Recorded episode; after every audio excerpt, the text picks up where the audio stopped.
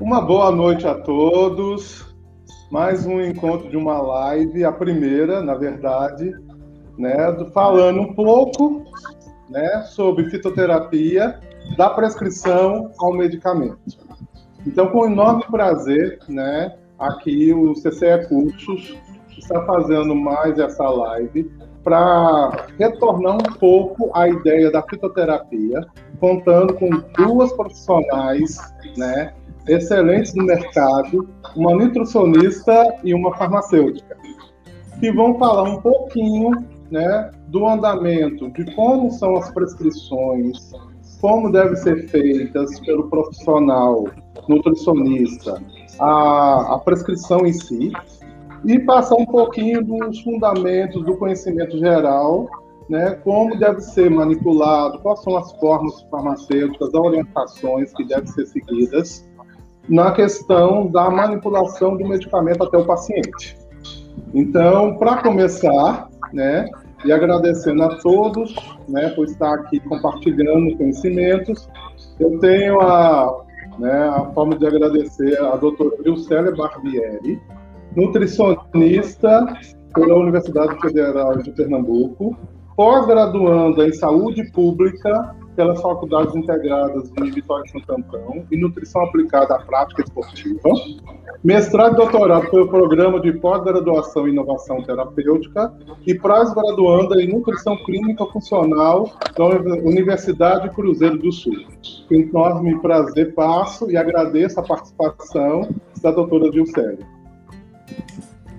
Boa noite a todos, eu agradeço pelo convite ao CCE para estar aqui essa noite partilhando um pouquinho de conhecimento com esses profissionais também que são incríveis, a Catarina e o Aldo. Então a gente vai falar um pouquinho, né? Eu, na verdade, vou falar um pouquinho sobre minha experiência na área e um pouquinho como é a questão da atuação do, do nutricionista dentro da, da fitoterapia, né? É, a gente sabe que no, nesse último ano mudou muita coisa dentro desse contexto da prescrição de fitoterápicos por parte dos nutricionistas. Né? A gente teve algumas resoluções novas da Anvisa, do Conselho Federal de Nutrição também, para nos respaldar em relação a, a essa prescrição e regulamentar também essa prescrição, que isso é super importante também, né? A gente sabe que o fitoterápico, ele é um é um, um, é um, a gente pode dizer que é um, um conjunto, ah, dependendo, né, um conjunto de fitoativos que a gente vai ter aí, que vão ter aplicações diversas e que tem uma, uma funcionalidade, uma ação fisiológica no organismo da gente e que, portanto, a gente precisa é, entender, a gente precisa estudar o mecanismo de ação, a farmacocinética dessa substância, todo o mecanismo de biotransformação, de excreção, as, os, as moléculas alvos no organismo da gente, os efeitos fisiológicos benéficos e, e adversos também que podem vir a causar. Então, não é uma simples prescrição de de, vamos dizer, de um carboidrato, vamos supor assim, algo mais simples. Não, a gente precisa de um estudo, assim como qualquer outra substância, muito mais aprofundado. Então, por isso que vem aqui toda a questão né, dessa regulamentação. Porque, de fato, a gente precisa conhecer para poder fazer a prescrição da forma mais segura e mais correta também para os nossos pacientes. Então, tendo em vista isso, né, nesse último ano, a gente teve aí algumas mudanças até há pouco tempo, né, a gente poderia fazer a prescrição só tendo a pós-graduação, né, em fitoterápicos, mas aí veio uma nova resolução que revogou isso e aí a gente precisaria ter a titulação da Asbram para poder fazer essa prescrição de fitoterápicos. Mas aí teve uma outra modificação, né? Hoje, como é que, como é que o nutricionista ele pode é, estar assegurado que ele pode fazer prescrição de fitoterápicos?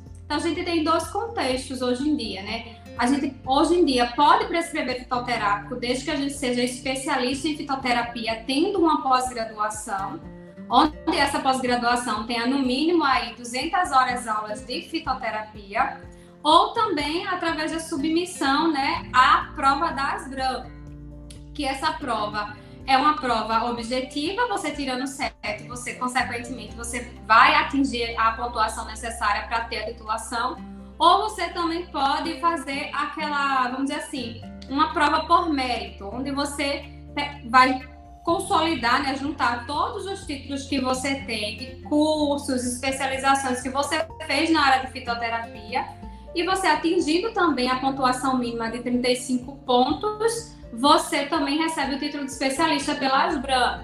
Só que para a gente fazer a prova da Asbram ou se submeter a essa titulação, a gente tem um critériozinho que a gente que somos submetidos. A gente precisa pelo menos aí dois anos de atuação como nutricionista e precisa é, ter um ano desses dois anos de atuação na prática clínica comprovada.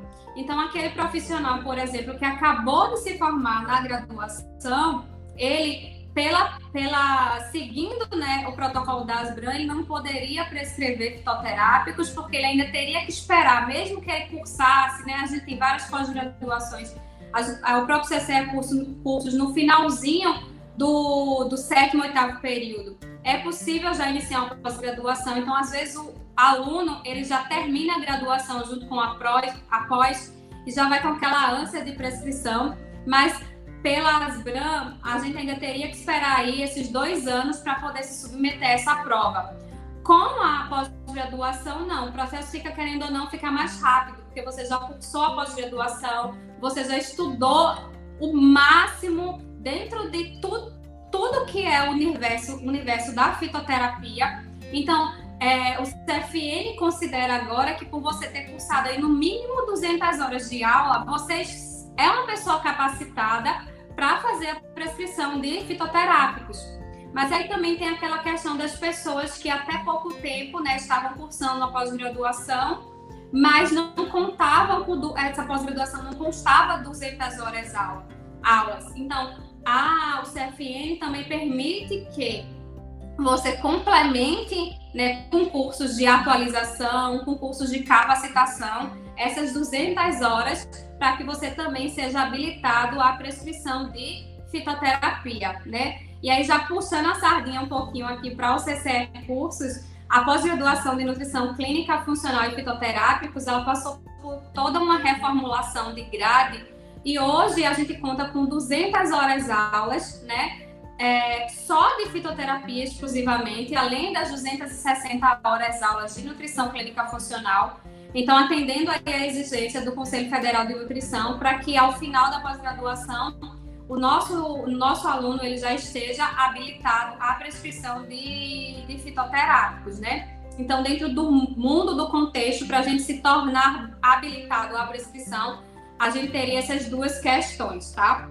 Só que a gente tem que ter uma outra coisa em mente também. Mesmo a gente sendo habilitado à prescrição de fitoterápico, existem fitoterápicos que não são de exclusividade, que na verdade que são de exclusividade médica que o nutricionista ele não pode fazer essa prescrição. Então, mesmo existindo, eh, tendo aí a, habilitação, existem alguns fitos que são de exclusividade médica que eu separei aqui até para falar para vocês que eu acho isso super importante, porque às vezes a gente fica meio perdido também no que pode e o que não pode prescrever. Mas também é uma lista bem concisa, tá? Deixa aí para quem tem dificuldade de, de memorizar o, é, o nome desse, desses fitos todos, é uma lista muito simplesinha que você consegue deixar aí como guia de bolso tranquilamente para a hora que você for fazer a prescrição e aí não correr o risco de prescrever alguma coisa que não pode prescrever.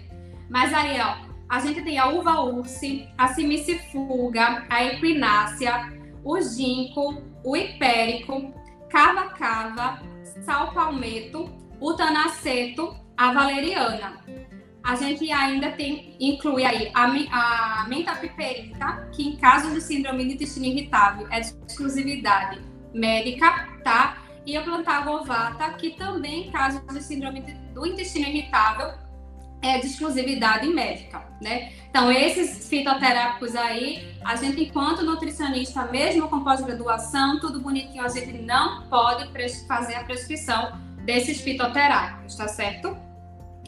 E aí, o que é que deve ter, né, dentro de uma prescrição, na hora que a gente vai montar, elaborar essa prescrição para o nosso paciente, a, a própria Anvisa também determina o que é que tem que ter nessa receita, né? Tudo que deve constar para que essa receita esteja de acordo com a regulamentação e possa ser enviada para a farmácia. Obviamente, o nome do paciente tem que constar, né? É a pessoa que vai fazer o uso, certo? Quando a gente faz a prescrição de fitoterápicos, também é super importante que a gente coloque a nomenclatura botânica, tá? O nome popular é opcional, mas a nomenclatura botânica é extremamente importante, é obrigatória constar. A parte da planta que a gente está fazendo a prescrição é, é, importante constar também aí a, a, o modo de preparo, principalmente se não for um preparo for algum tipo de forma farmacêutica, a Catarina vai falar um pouquinho mais sobre isso, mas que precisa de diluição, de alguma coisa nesse sentido, a gente precisa constar também como essa forma de preparo. A forma farmacêutica que a gente quer né, para o paciente, se vai ser uma cápsula, se vai ser alguma forma líquida, se vai ser uma tintura. Então, isso também precisa constar, certo? A posologia, nessa posologia a gente vai colocar a forma né, que esse paciente vai utilizar. Então, quantas doses ele vai utilizar ao dia, quantas vezes ao dia ele vai estar tá fazendo a utilização desse, desse fitoterápico, tá certo? Além disso, a gente precisa, obviamente, carimbar, assinar, colocar a data de emissão. É obrigatório que contenha aí o, o endereço do profissional que está fazendo a prescrição com o telefone desse profissional.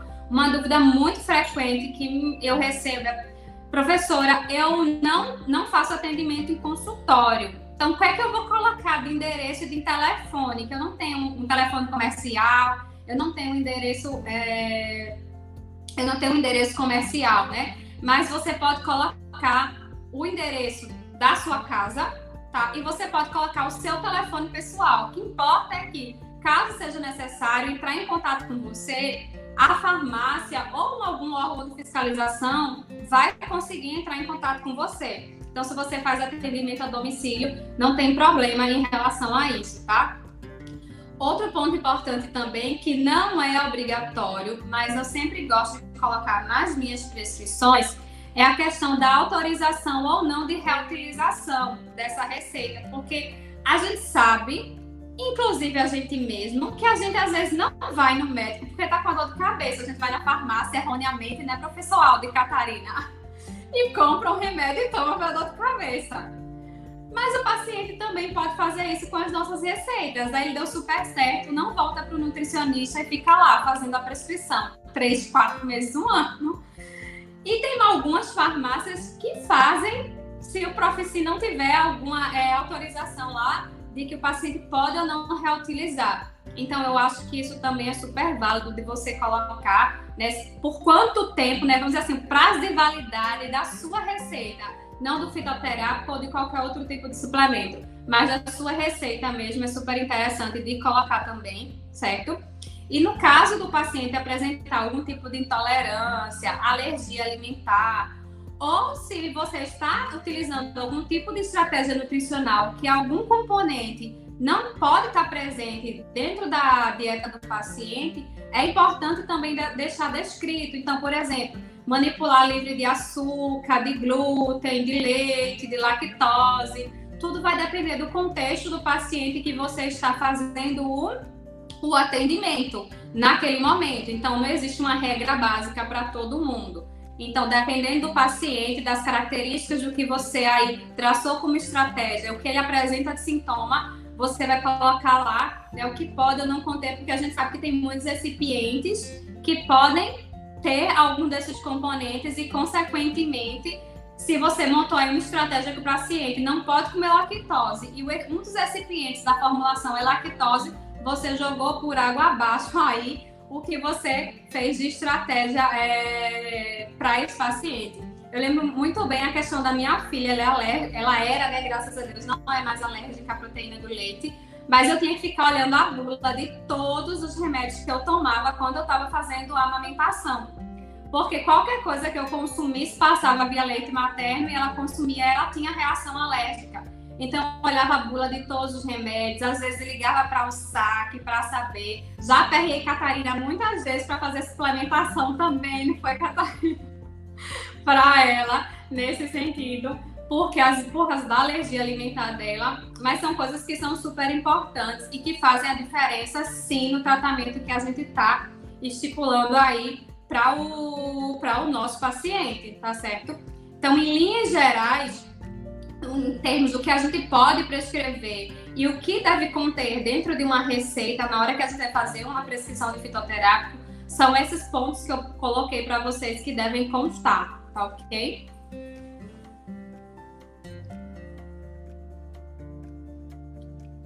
Tá mudo, Aldo. Pronto. É, só para mencionar, né, obrigado, professora. E aí é importante é, pra, só para direcionar, né? Porque quando se fala desde constituir os cursos de saúde e, e até a manipulação do medicamento, aí temos três prescritores, né, pela legislação. E aí a gente, infelizmente, coloca o nutricionista à parte. Então, no, quando chegou a fitoterapia, né, como houve um movimento, hoje vale destacar a grande importância do nutricionista e de outros profissionais, principalmente do nutricionista, na, nesse apanhado da prescrição.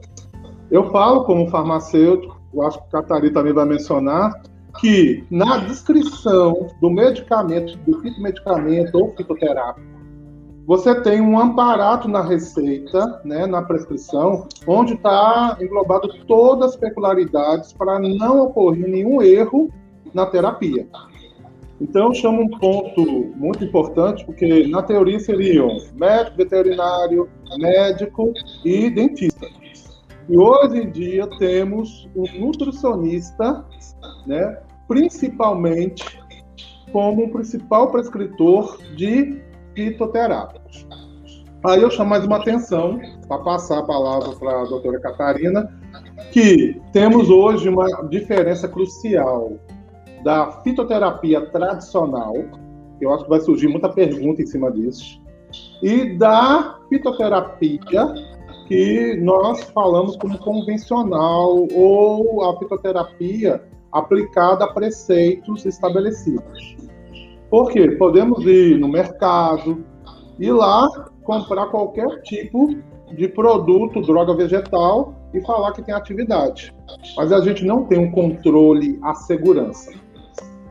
E com a prescrição indo a um estabelecimento, que é uma farmácia ou uma drogaria, temos aí todo o arcabouço do medicamento com a segurança necessária, né, Estou falando de efeitos colaterais, entre outros, que estão estabelecidos por preceitos. E aí, muita gente pode discutir, porque usamos o termo fitoterápico, que virou moda. Né? Se você perguntar de maneira geral, temos o fitomedicamento, que é essencialmente aquela parte do vegetal ou extrato vegetal que é incorporar, que está incorporado de uma forma farmacêutica, e aí vem tanto do prescritor quanto do farmacêutico saber qual seria e para que fins. Né? Tem um delineamento em cima disso.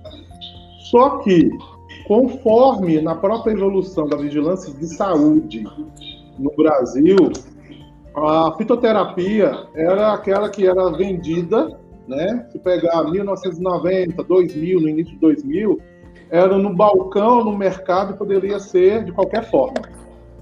E aí surgiu, pela RDC 48, o termo fitoterápico.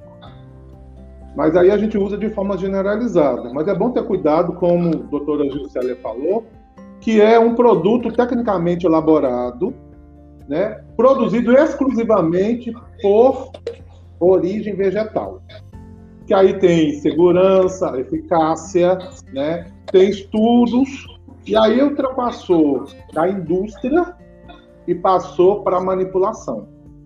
Então, o termo fitoterápico é usado, pode ser usado fitomedicamento, mas o termo fitoterápico, se você aplicar na indústria para as drogarias que vendem os medicamentos, são aqueles que realmente têm todo o teste que valida a sua utilização. Porque a gente vai ver venda de sachês por aí, contendo hortelã, entre outros, tem que ter esse cuidado, né? E aí não é um fitomedicamento ou um fitoterápico, né? Pode alguns ter até um ser um fitomedicamento, mas não tem um estudo ou na farmácia de manipulação, porque a maioria, pelas resoluções, pelas boas práticas na farmácia de manipulação, você tem certeza dos ativos, de todos que estão lá. Então, é uma segurança do prescritor para uma drogaria ou para uma farmácia de manipulação. Aí, em cima disso, eu chamo a atenção, né? Porque depois de vários medicamentos, né, controlados, as anfetaminas, entre outros, que foram proibidas, e aí esse aspecto, né, de esportiva, estética, de emagrecimento, se usa muitos produtos de origem vegetal, medicamentos, né? E aí é importante dimensionar a importância da prescrição já feita pelo nutricionista, acompanhado. Aí eu falo de novo importante, né? Essa questão da receita, que, graças a Deus, o Conselho Federal de Nutrição, junto com as normativas, junto da Anvisa, entre outros, criaram critérios para a prescrição, não só pelo nutricionista, como para outros profissionais de saúde. Então, se vocês pegarem as regulamentações, não é simplesmente colocar boldo, tem que colocar a espécie botânica. Né? Eu falo isso com certa propriedade porque se você pegar quatro ou cinco espécies de boldos, são chamadas de forma distinta de boldo. Né? São totalmente diferentes. O Fiemos, vemos boldos, que é, é, é, do Chile, boldo do Chile, as características, a boldina, né, os óleos essenciais são encontrados somente neste boldo, né? Então tem que ter um certo cuidado em cima dessas dimensões, porque na prescrição é uma segurança do paciente, do prescritor para o paciente, para ser dispensado ou manipulado de forma correta. E aí eu chamo em cima, em cima a questão dos fitoterápicos novamente. Muitos podem falar fitomedicamentos e fitoterápicos. Hoje o termo se generalizou, né? Mas se você pegar na firmeza das, das resoluções da vigilância sanitária, fitoterápicos ficam retidos aqueles medicamentos com comprovação, com estudos de fase 3, entre outros, que são encontrados em drogarias. Mas, se você pegar de forma geral, fitoterápicos também se aplica o termo, mas com certo cuidado, para a manipulação. Por quê? São medicamentos que têm o preceito, se tem todo um andamento para serem produzidos de forma que mantenha a eficácia e a sua segurança. Diante disso, né, é importante ver que o tanto profissional né, nutricionista tem a possibilidade de, hoje, prescreve, né, um dos principais, eu acho que a Catarina vai falar com propriedade, é o principal que prescreve fitoterápicos, né, e aí eu falo da dimensão, a gente separar o suplemento, né, depois a gente vai entrar nessa arguição, suplemento alimentar daquele medicamento.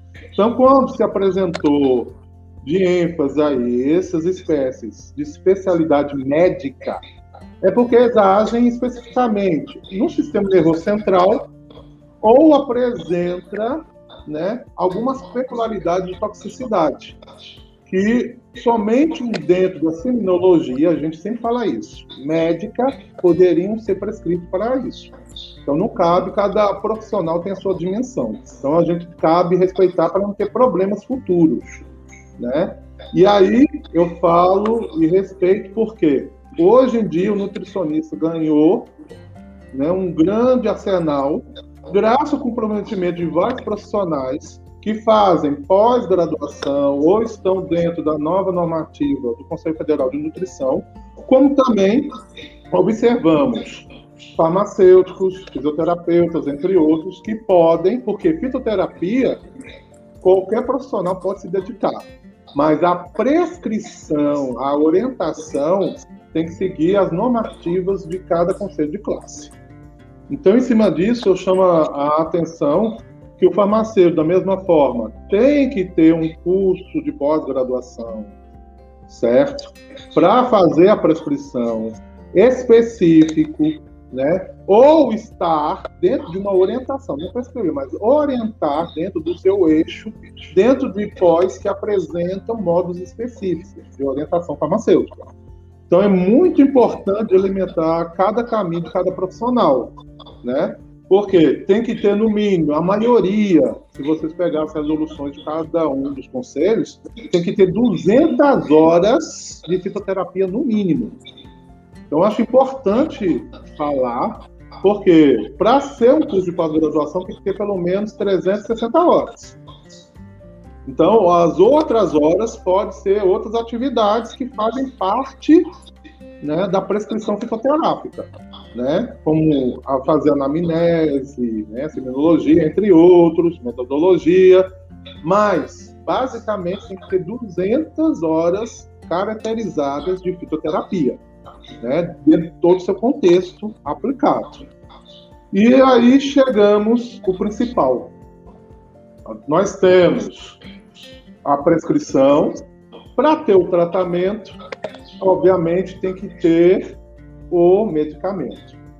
E aí eu passo a palavra para a doutora Catarina Michele, né, farmacêutica da Farmácia Roval, coordenadora do curso de farmácia da Uni São Miguel, doutora em Biologia Aplicada à Saúde, mestre em Bioquímica pela Universidade Federal de Pernambuco, especialista em Microbiologia Aplicada, MBA em Varejo Farmacêutico né, e farmacêutico bioquímica. Então, com um enorme prazer, né, passo a palavra com uma das profissionais né, que eu, nas várias atividades que nós apresentamos no nosso dia a dia, né, Catarina, a gente tem a oportunidade de conhecer e respeito muito, né, pelo grande conhecimento, não só na manipulação, né, em várias áreas, e passo a palavra, então, para você, doutora. Muito obrigado. Obrigada. Gente, primeiro eu queria agradecer, é um imenso prazer estar podendo conversar sobre um dos temas que é minha paixão, que é a fitoterapia. É, para você ter noção, Aldo, desde o mestrado, a iniciação científica, eu já fazia pesquisa voltada com fitoterápicos. Então, assim, é algo que não está tá no meu sangue, está no meu DNA já, a fitoterapia é, é maravilhoso. E tá podendo participar com você, com Gisélia, profissionais que eu admiro extremamente, eu só tenho aqui que agradecer a oportunidade. Falar de fitoterapia, a gente tem vários pontos, né? É, a, junto com a nutrição, o farmacêutico está lá, sempre juntinho, a gente trabalhando em conjunto, para que a gente consiga um resultado melhor para o paciente. E uma das coisas que eu acho que a gente tem muito que pontuar aqui, Alda, é que assim, a gente fala de fitoterapia, o pessoal diz, ah, é natural. E é completa fase, ah, é natural, não faz mal. Isso é um risco assim imenso. Quando a gente vai olhar o mundo da fitoterapia, né, a gente um simples chá, ele pode ser abortivo. Né? Então, é natural e faz muito mal. Então, a gente tem que ter, de fato, conhecimento, entendimento, entender as origens, entender para que as interações, de que forma eu prescrevo. Então, uma simples prescrição de um fitoterápico, ela se torna mais complexa quando a gente entende que a gente tem que ter o conhecimento bioquímico, fisiológico, para que a gente consiga ter a atuação do que a gente deseja de forma segura daquele fitoterápico. E hoje no mercado, a gente tem uma variação de extratos imensa. A gente tem os extratos secos dos fitoterápicos, tem os pós, e, e, tem os extratos, que são extratos que a gente considera extratos especiais, que são as padronizações de alguns bioativos dentro daquele fitoterápicos mais concentrados. E essas diferenças para o que a gente vai colocar, para o que a gente vai prescrever, é necessário conhecer. É necessário conhecer a idade, a faixa etária que a gente quer usar, a forma farmacêutica que a gente quer usar, para que a gente tenha de fato uma eficácia. É, é, muito bom trabalhar junto com a nutrição, é muito bom trabalhar trocando informações. A nutrição me fez aprender muito. E sempre o olhar é trazer o que é que o mundo farmacêutico, desse mundo de formas farmacêuticas, de preparo de extrato, é, de atuação de fato daquele, daquele fitoterápico, o que é que a gente pode ajudar a de fato o nutricionista está prescrevendo de forma segura. Mas isso não tira a responsabilidade, não tira a, a necessidade de conhecimento do estudo. Por isso que a, o, o, CRE, o CFF cobrou uma especialização de no mínimo 200 horas.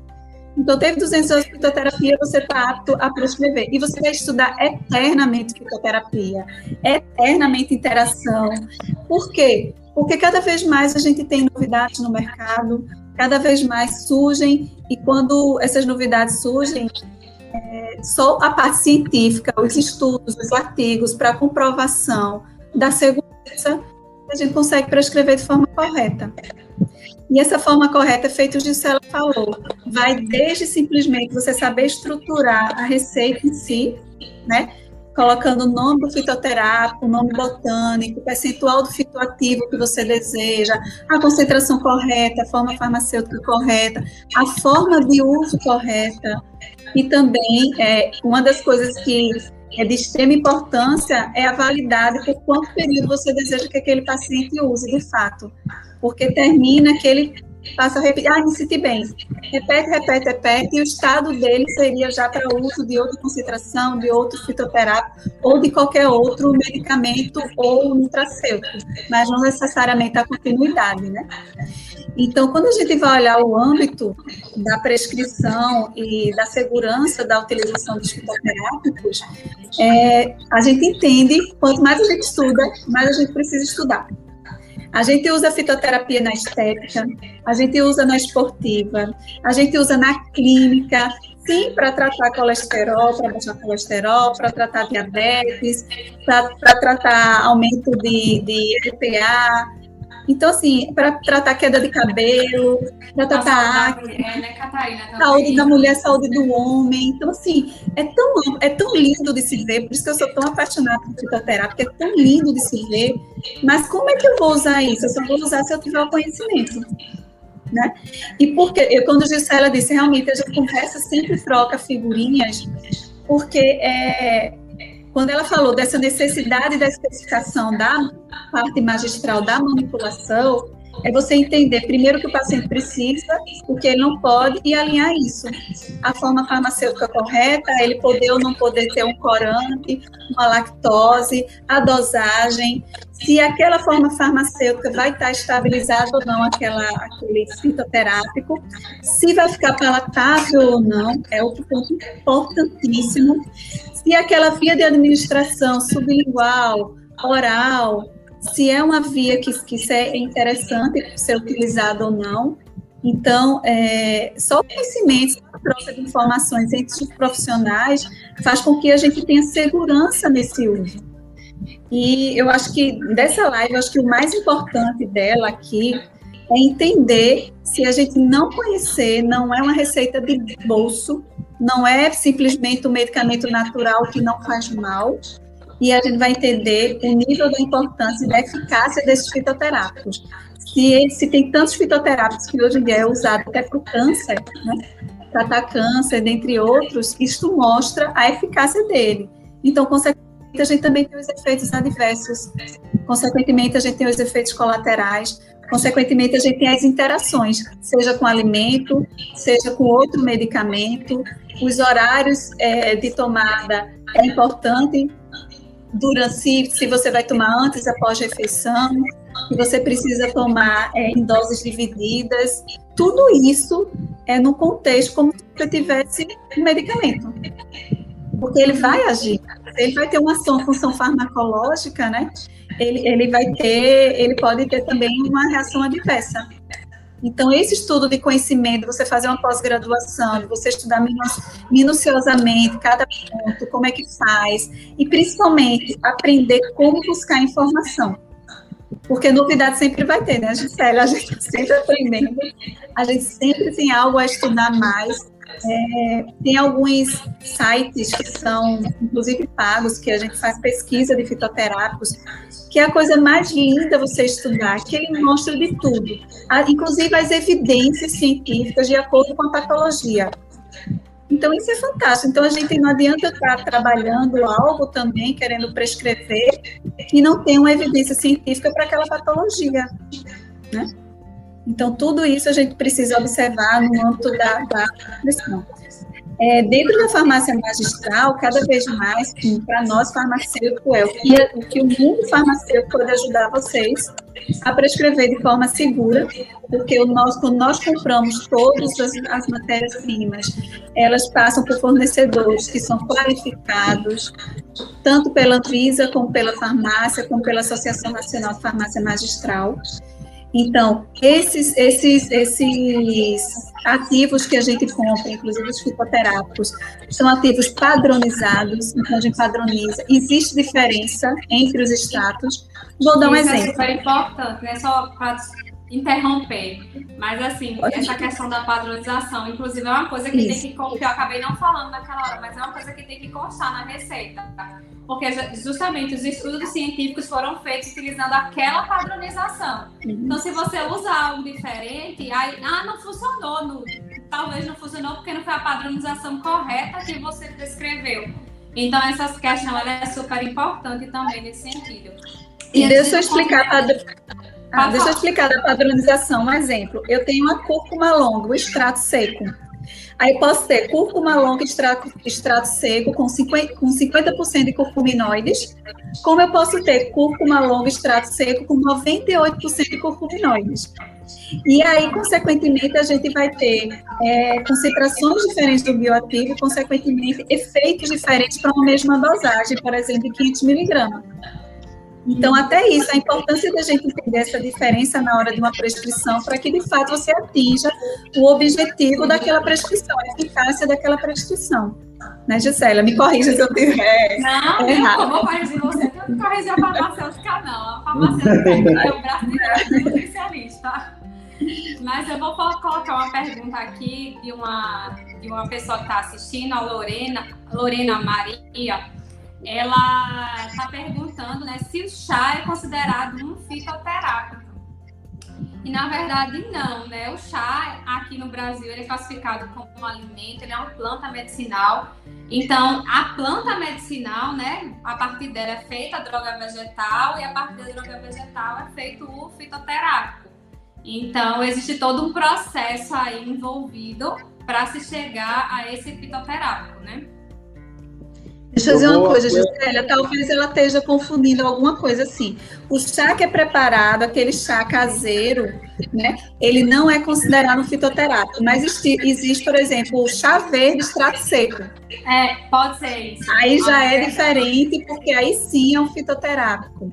Uhum. É, chá roxo extrato seco chá, é, que é a Camélia sinensis, que a gente bota chá verde, parece que é a Camélia sinensis, mas a Camélia sinensis, ele existe o chá verde, o chá roxo, o chá preto, o chá amarelo, tudo vindo da Camélia sinensis, Sim. que tem extrações diferentes, momentos diferentes, com concentrações de polifenóis, epicalocatequinas, enfim, diferentes. Aí esse, sim, padronizado, é considerado fitoterápico, mas chá de preparo em casa, não. Esse não, né? Ele já é considerado como alimento aqui no Brasil, né? É. É, só para completar, que eu acho importante, né? Porque ela colocou também o termo até fito preparado. E Isso. não temos na legislação esse termo. Não. É, eu não. falo, geralmente o brasileiro tem a forma de pegar uma nomenclatura, adaptar e colocar isso para frente. Então é bom a gente delimitar, como eu falei, chá, qualquer coisa caseira, não tem a garantia de ter os princípios ativos, os seus totais constituintes, porque eu falo, por que fitoterapia? Né, vou retornar a que a doutora Catarina falou. Porque natural faz bem? Não. Porque se você pegar cocaína é natural, maconha é natural, tudo é natural, são naturais. Né? Então tem que ter um certo cuidado. E daí a maioria das drogas utilizadas, apesar de ter um fundo, né, percussores naturais, mas tudo vai na questão, como foi mencionado, a dose. Então, como eu mencionei, tem a fitoterapia tradicional, que vemos popularmente. Então, quando fazemos chá e tudo, com certeza, se for aquela espécie botânica, vai ter o constituinte mas garantir ao quantitativo de efeitos, entre outros, não configura ele como um medicamento ou algum similar disso. A gente tem que ter sempre um cuidado. Porque saúde trabalha com resultados, né? E quando se trabalha com resultados através de evidências e outras mais, por isso que surgem padrões. Então, na indústria tem um, e, como foi mencionado, né, na manipulação tem os padrões oficiais, baseados nos estudos. Então, o que acontece? A gente pegou uma droga vegetal básica, né, pode ser boldo, alcachofra e tudo, simplesmente fez né, um, um chá, né? Como ela está dizendo aí, a nomenclatura popular é, de fita preparado. É. E aí é um chá. Né? Isso, né? Inclusive eu falo, a gente fala chá para tudo. né? Mas se você pegar né, na linguagem científica, a gente ia falar infuso, decocto, tem a forma até de preparar.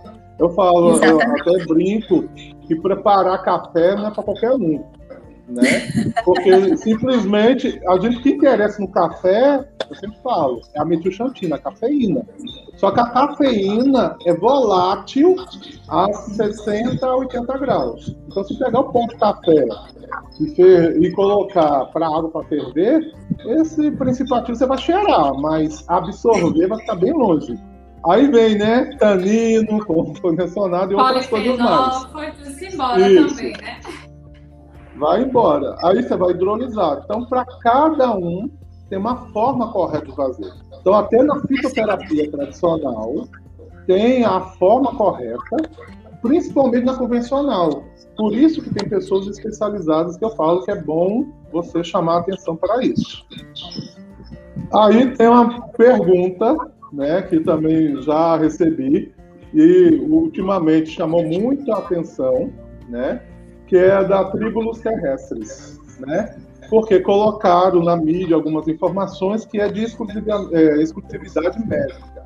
E como fica esse produto natural hoje em dia no enquadramento científico?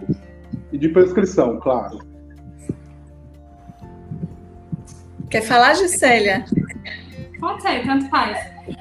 É, na verdade, ele não é de exclusividade médica, né? O nutricionista pode fazer a prescrição desde que seja especialista. Então, sendo especialista em fitoterapia, ele pode realizar sim a prescrição do tribulus terrestres tranquilamente, tá? Mas não tendo, assim como qualquer outro fitoterápico, você não vai poder fazer a prescrição. E aí já teve uma pergunta aqui também que foi sobre a pós, né? Perguntando se é, foi a Maria Helena, se a pós CCE ela já habilita o profissional para prescrição de fito ou a necessidade de complementar a carga horária. Não, a nossa terceira turma, como eu tinha apontado, talvez você não estava no início, Helena, ela foi toda reformulada, o conteúdo programático, e ele está atendendo as exigências, sim, da Anvisa e do CFN, com no mínimo 200 horas aulas de fitoterapia. Então, a pós-graduação já é o suficiente para habilitar você a fazer a prescrição de fitoterápicos tranquilamente. E aí tem uma outra que eu recebi, né, que eu achei bastante interessante. Aí vou passar para a Catarina. Porque vem muitas dúvidas das formas farmacêuticas, né, que Verdade. são manipuladas em fitoterapia. E aí, hoje em dia, tem um arsenal diferenciado que eu acho muito interessante, né? Que é bem voltada para estética, esportiva, outras áreas. Então, hoje em dia, quais são as principais formas né, que divergem da, de comprimir, não, melhor, cápsulas, entre outras, manipulação, isso, que diferem e que, o, que é um arsenal que é muito utilizado, que ameniza, porque assim, é, dentro da pergunta, a pessoa né, menciona, e eu acho interessante, porque a maioria dos extratos, entre outros, causa geralmente desconfortos, né, e até algumas soluções. Porque os princípios são geralmente que nós falamos, de maneira geral, princípios amargos, flavonoide, alcaloide, qualquer um, são amargos. Então causa um desconforto. Então, a capacidade de você pegar aquela prescrição e transformar no medicamento de uma forma que a pessoa pode tomar, porque, assim, algumas das prescrições não é uma vez ao dia, né? São duas, três. Então, hoje, como está a manipulação? Ah, é outra paixão, né? As formas farmacêuticas diferenciadas que a gente pode fazer com que o paciente tenha adesão. Na fitoterapia é sempre um desafio para o farmacêutico, a gente pegar aquela forma farmacêutica, aquele fitoterápico, botar na forma farmacêutica, de forma que fique estável e saboroso, né? E aí a gente tem um arsenal muito grande hoje em dia, porque a gente também tem alguns fitoterápicos que têm tecnologias diferenciadas, que faz com que diminua esse amargo nas formas farmacêuticas. Então a gente pode fazer no chocolate, e esse chocolate é um chocolate sem lactose, 70% cacau, sem adição de açúcares simples, com baixa caloria. A gente pode fazer numa goma, que é uma goma de gelatina, onde você também pode estar colocando alguns fitoterápicos e outras substâncias. A gente pode fazer no que a gente chama que é uma solução shot, que é no flaconete e aí ele já está pronto ali para você tomar. Essa é uma das formas que está sendo, é, no momento, mais queridinha pela praticidade e pelo sabor. A gente consegue fazer também no sachê. E aí você pode ter bases, no sachê a gente consegue ter bases diferentes, base efervescente, base shake, base refresco. Então, no próprio sachê a gente consegue fazer uma forma farmacêutica diferente. Tem algumas formulações que vêm no sachê, quando a gente prepara, vira um mousse um mousse, Catarina, é um mousse proteico, sem adição de lactose, sem adição de. Não é aquele mousse calórico, coisas que a gente não deseja. É um mousse, rico em fibras. A gente também pode fazer de um sachê, quando a gente prepara, adiciona o leite que o paciente pode, ou até a gente vira um iogurte e a gente pode estar assim colocando ativos naquela formulação. É, quando os ativos, Aldo, é muito amargo, quando a gente tem uma dificuldade maior, a gente consegue transformar esses ativos mais na forma de sachê efervescente, e por conta da efervescência ele consegue mascarar mais. E quando isso não é possível, a gente já avisa ao, ao prescritor que aquela forma farmacêutica a gente pode alternar para outra ou de fato colocar em cápsula. Mas hoje a probabilidade é imensa. A gente tem o que a gente chama filme específico, que é como se fosse uma laminazinha que a gente coloca o ativo ali, bota na língua, ele cola e você já tem absorção. Fora o que já é tradicional, solução, suspensão, né? Isso é bem comum. Tem umas pastilhazinhas que a gente faz que é sublingual também, que pode fazer uso. E assim, essas formas farmacêuticas, a utilização dela vai depender da dose, da via que a gente imagina que vai ter absorção, porque às vezes é muito comum achar que a via sublingual absorve tudo, e cai direto na corrente sanguínea já é bom, porque não é verdade. Tem o tamanho da molécula, a solubilidade. Algumas precisam passar pela biotransformação de forma oral para ter a forma eficácia ativa, né? A forma ativa de fato daquele composto. Então, tudo isso é olhado em consideração, e principalmente a estabilidade. Mas o leque hoje em dia é tão lindo de se ver como a gente pode. A gente tem pirulito. E esse pirulito, ele não é cariogênico, ele pode ser usado por diabéticos, ele, ele é bem docinho, então assim, imagine, a gente, por incrível que pareça, o pirulito, os idosos e as crianças são os extremos, eles amam. Então, a gente poder fazer, proporcionar, agora eu digo sempre o seguinte, como são formas farmacêuticas diferentes, saborosas, que fazem uma adesão melhor, a gente também tem que ter cuidado para não consumir mais do que se pode. Porque, inclusive, já aconteceu com adultos por exemplo, um chocolate, a gente colocar a dose que era para um chocolate, só precisava de um chocolate que dava a dose, e aí achou gostoso, quis comer três, quatro. Aí não dá. Né? Já, a gente tem que ter. Já me perguntou também, ah, o, o Nutri, Gil, eu posso, eu posso comer mais de um quando me der vontade? Eu fiz, não. Olha para é. chocolate e, e vejo um remédio na sua frente. Você toma aí quantos remédios você quer, você não toma quantos remédios você quer. Então é, é um por dia, do jeito que você e o engraçado, Gisele, você falar isso, que é exatamente isso. A gente diz sempre, não, cuidado. E principalmente se a gente for deixar para a criança, não deixa acesso para a criança pegar, não, porque ele pode achar que não alimenta. Quando você toma cápsula, pode ser uma simples vitamina C, você achar que é um medicamento sempre, né? Mas quando a gente vai para outra forma farmacêutica que é saborosa, que é agradável, você termina esquecendo que aquilo é um tratamento. Então, esse cuidado a gente chama sempre a atenção. E o, acho que o mais lindo de tudo disso é a gente ver que a gente pode pegar uma particularidade do paciente, do nutricionista, de uma necessidade que ele tem, seja porque ele, ele dá uma forma farmacêutica que ele precisa que seja diferente, seja porque ele não, não, pode ter algum ativo ali dentro que nas outras formas farmacêuticas, ou recipiente, ou corante, eu teria ali, e a gente transformar isso em uma, em uma forma farmacêutica, seja palatável, agradável e que vá atender a todas as restrições daquele paciente. E aí eu brinco, sabe, Aldo? Porque de vez em quando o povo acha que eu sou uma bruxinha. Porque olha para mim e faz, olha, Catana, não pode ter isso, não pode, não pode, não pode, não pode. E tem que ser bom, tem que ser saboroso. Eu, ah, vamos fazer um caldeirão de mágica. Mas é muito gostoso esses desafios, porque através disso a gente vai pesquisar, porque a gente tem que ter, não só fazer isso ficar saboroso na forma farmacêutica prata, mas ter toda a estabilidade, a garantia da que você vai usar aquela medicação e que você vai usar aquele, aquele preparo, aquela formulação, suplementação fitoterápica e que você vai ter eficácia. Então, é, a, é de extrema importância esse todo entendimento. Então, tem algumas formas, alguns fitoterápicos, como algumas outras substâncias, que a gente não pode deixar, na forma líquida, porque desestabiliza.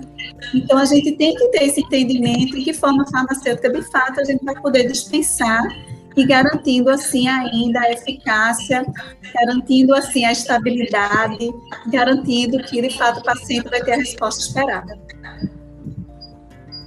Eu acho interessante até colocar uma observação, como a doutora Catarina estava mencionando. Então, eu vou só fazer uma ênfase, porque temos uma diferença dos produtos em drogaria de manipulação. Sim. Por quê? O ato de prescrever é diferenciado. Porque os produtos que são vendidos em drogaria são aqueles padronizados naquelas doses específicas para venda em grande quantidade.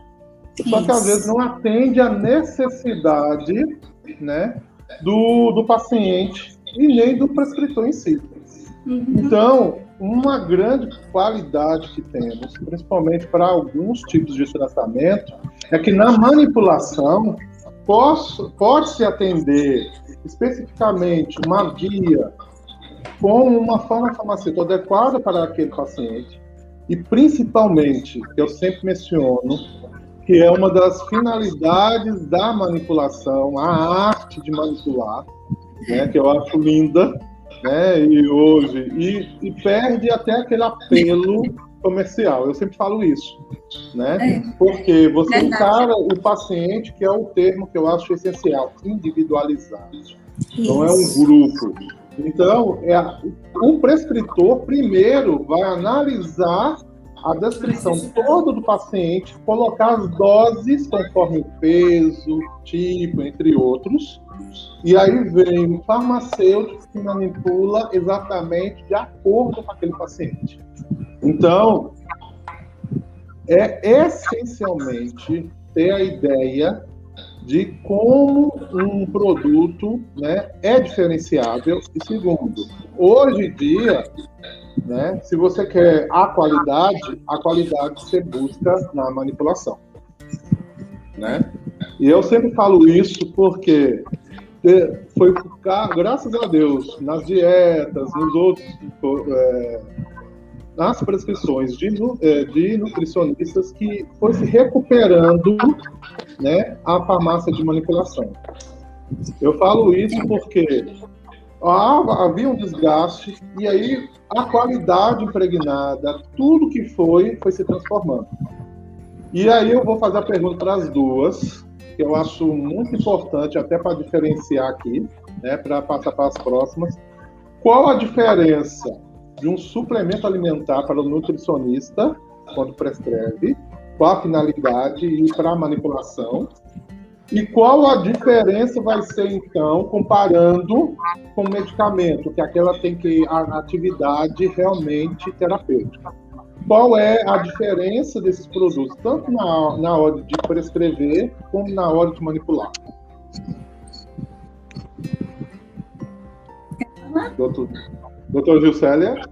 Posso? Pronto. Pode. Então, veja só. É, primeiro que quando a gente fala suplemento alimentar, né, a gente... Muitos dos suplementos alimentares são suplementos alimentares que a gente leva em consideração a, a dosagem recomendada pela DRI, a gente utiliza essa dosagem máxima para fazer a prescrição. Alguma, quando a gente olha para algumas é, patologias específicas, inclusive, é, a gente observa na literatura que as dosagens para ter aquele efeito fisiológico desejado, inclusive, são superiores à DRI. E aí, enquanto nutricionista, a gente não pode passar acima disso, a gente pode chegar até o limite máximo tolerado, que é o L. Então, quando passa desse efeito, quando a dosagem é superior a essa L, aí já não cabe mais a gente, enquanto profissional nutricionista, fazer essa prescrição, porque aí, de fato, se torna uma prescrição de uma prescrição médica. Então a gente tem essa limitação em termos de, de prescrição quando a gente fala dos suplementos alimentares, chegando geralmente a essa dosagem máxima que a gente pode prescrever, né?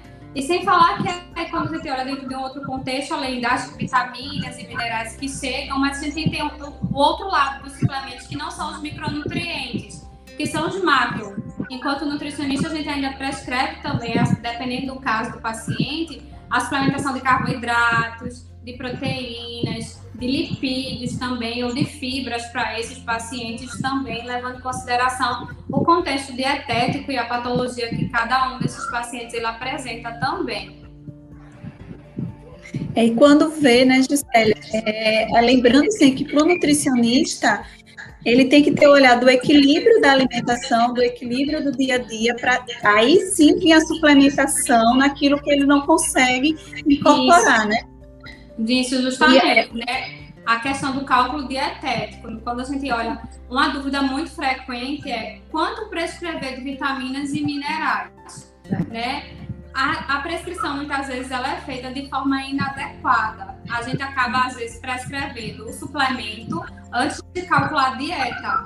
E é o inverso que deve ser realizado, né? Primeiro vem o cálculo dietético, o que é que você atingiu das necessidades para o paciente e é o que você não atingiu através do planejamento alimentar, aí sim você vai entrar com a suplementação para complementar, na verdade não é o excesso, né, nesse contexto.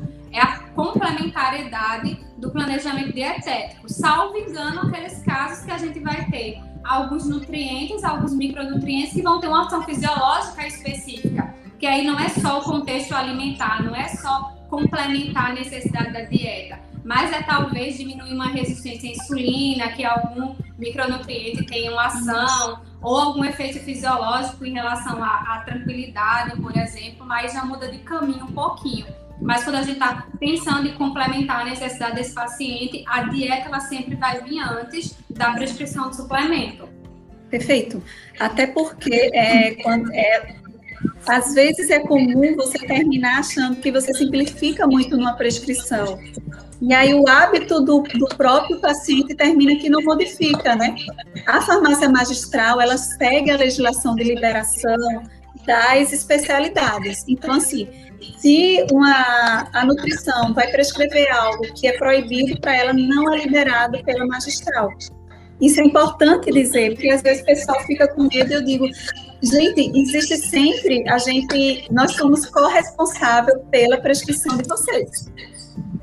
Então, se era para liberar um grama e vocês botaram 10 gramas, e eu liberar os 10 gramas, não foi só vocês que erraram, mas como farmacêutica, como contexto farmácia, também erramos. Então, não, não pode. Então, a gente sim vai entrar em contato com o profissional e alinhar. Se houver algum equívoco, o que era, por que queria aquela dose, se a dose está permitida para aquele profissional, ou se não, porque é feito de Célia disse, algumas doses eles deixam de ser a suplementação e passa a ser uma dose medicamentosa. Isso é de extrema importância. E quando a gente fala, quando essas, essas formas farmacêuticas diferenciadas, é, a gente tem que ter esse olhar de que não é uma suplementação alimentar, um chocolate. Ele está ali como uma forma farmacêutica para levar aquele ativo.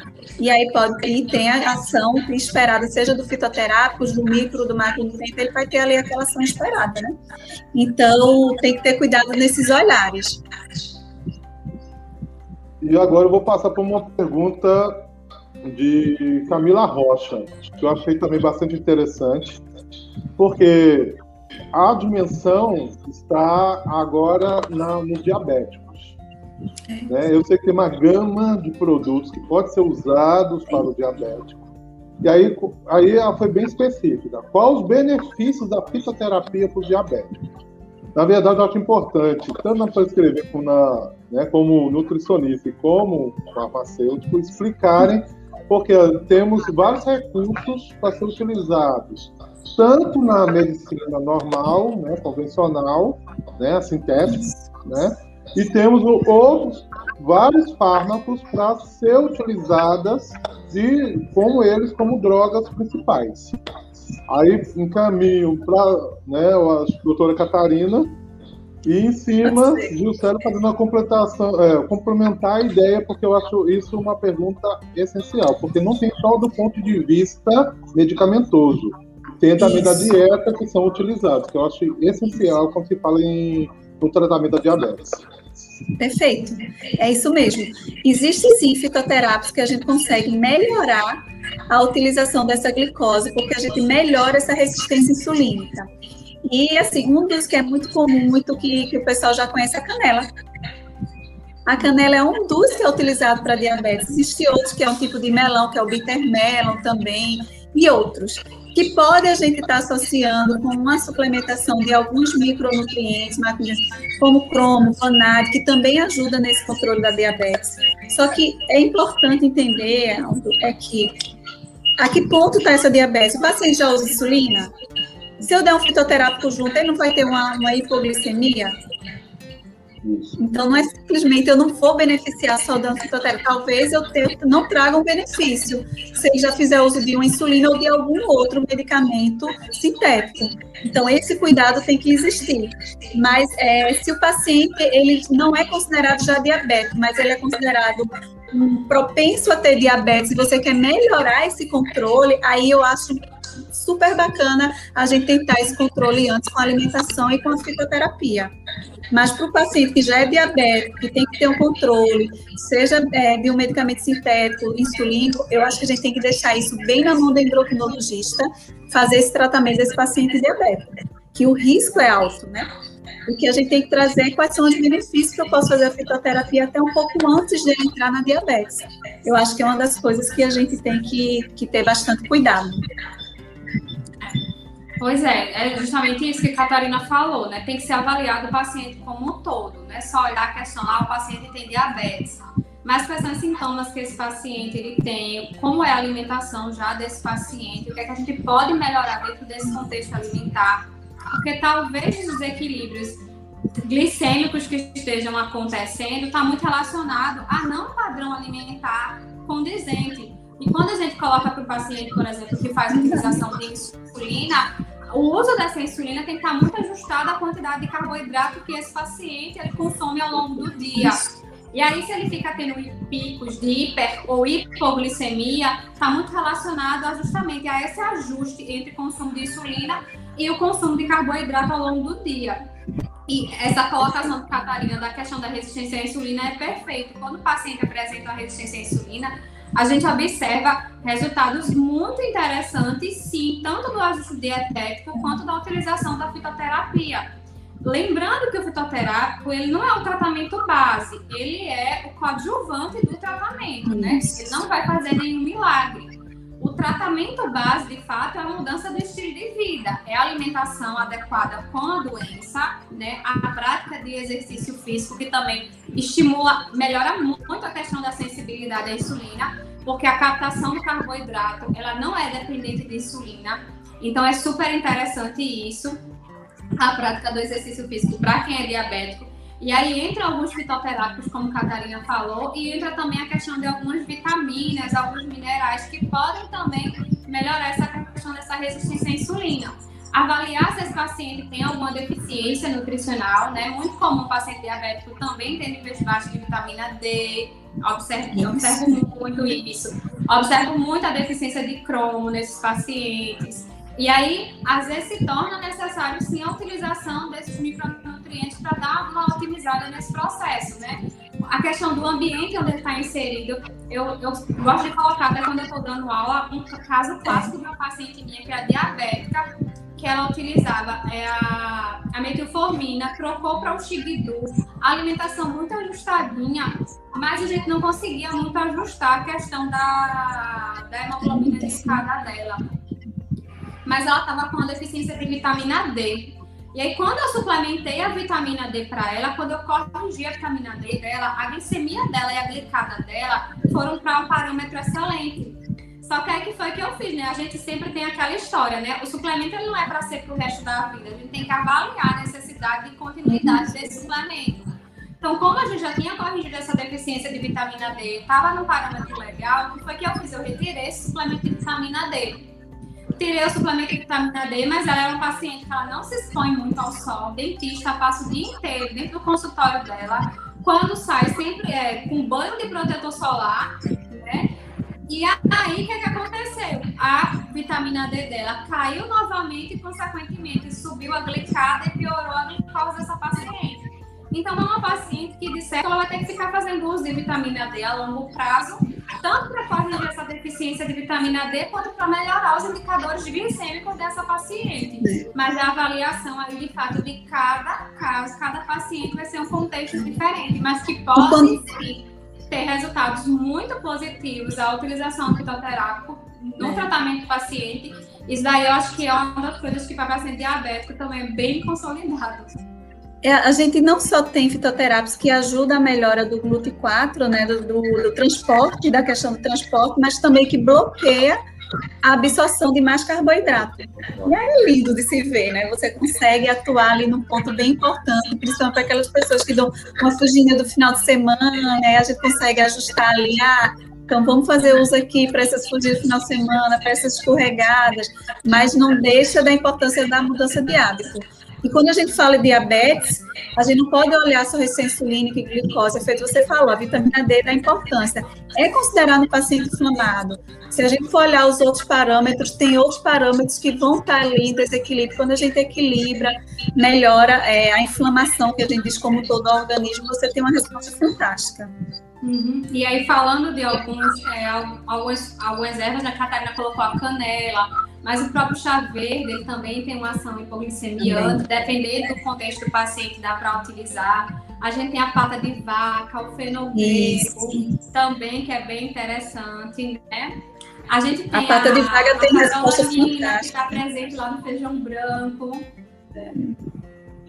E aí, nesse sentido, né, falando de pata de vaca, porque surge, né, a pergunta do Dr. José Bezerra, que eu acho foi fundamental agora nesse contexto. Por quê? De vaca, principalmente da, a gente encontra naturalmente aqui, né? Principalmente na zona da mata. E quando desce para regiões um pouquinho mais frias, é normal por causa que é uma, uma árvore, né? E não é grande porte, mas que tem flores características, desenho da folha, e muita gente usa isso. E aí ele fez a pergunta, né?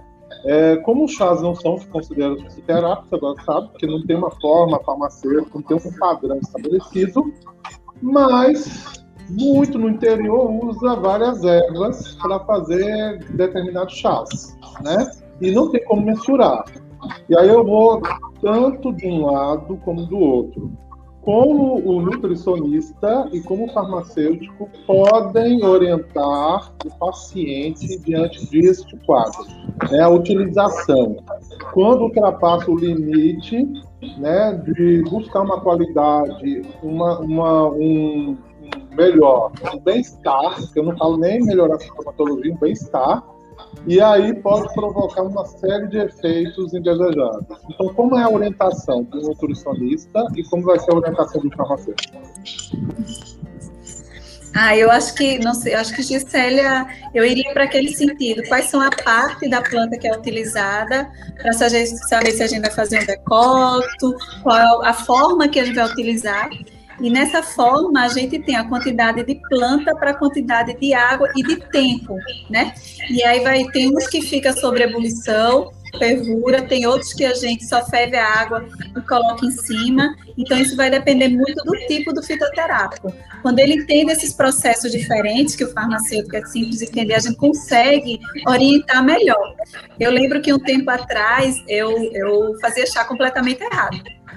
Aí eu fui chamada a atenção por uma nutricionista, mas, cara, não pode ser feito assim. Eu fiz, caramba, é mesmo. Eu estou fazendo de qualquer jeito, e não pode, que a gente acha que colocar tudo sob fervura, colocar ali as partes é a forma correta, e não é.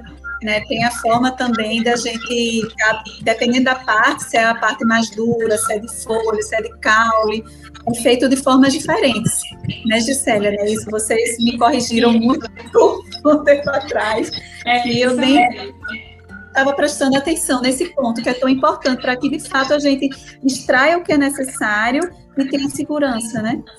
Isso, isso mesmo, tá? O uso do chá, ele também pode ser realizado, assim como do fitoterápico. Obviamente que a gente não tem é, a certeza do quanto a gente extraiu de princípio ativo é, fazendo aquele, aquele processo de extração, mas a gente tem vários estudos científicos com chá também comprovando a eficácia da utilização desse chá, tá? Eu utilizo também bastante chá na minha prática clínica. Obviamente, a gente sempre pesa o custo-benefício daquele paciente. Tem paciente que às vezes não pode investir no fitoterápico. E se você tem uma planta que você tem segurança na utilização dela, que tem estudo científico que comprova que ela funciona naquela forma de chá, a gente pode prescrever tranquilamente. Mas aí, da mesma forma que a gente faz a prescrição do fitoterápico, para o chá também segue uma padronização. A gente precisa, como o Aldo falou, colocar qual é a parte da planta, qual é a espécie botânica que a gente está prescrevendo, tá? Porque dependendo desse, do contexto, a gente vai ter princípios ativos diferentes. Dependendo dessa parte da planta, consequentemente, o modo de preparo ele vai ser diferente. A gente precisa orientar isso para o paciente, né?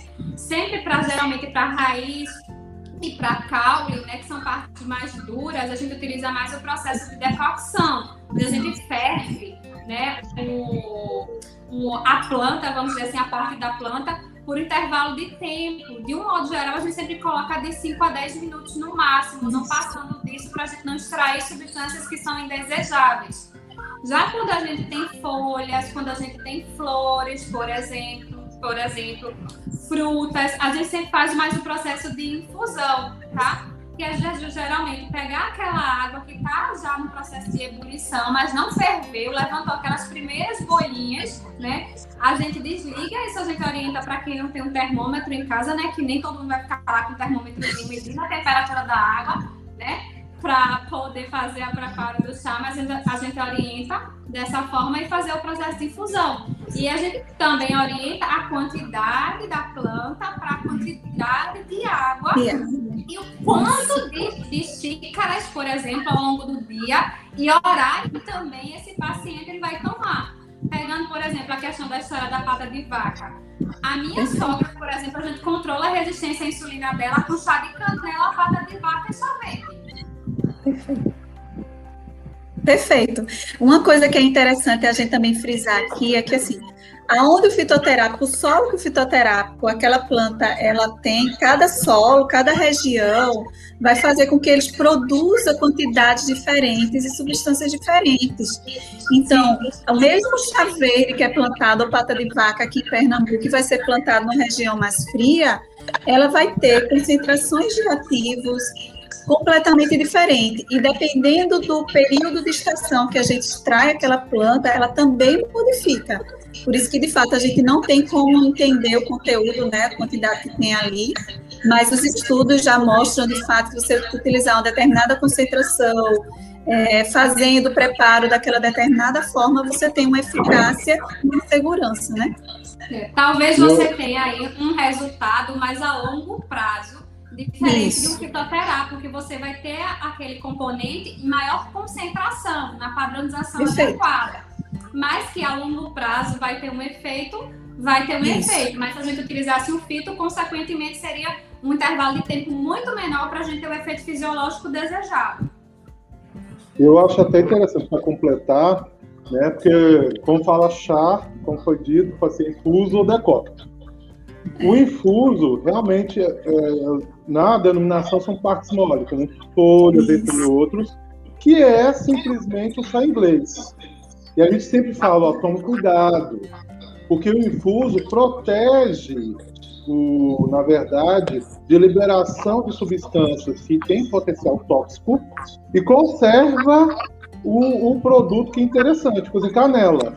Canela, se você for para ferver, fazer o decópito, o óleo essencial, que vai fazer toda a proteção, tem a parte até digestiva, ele vai volatilizar, vai se perder no ar.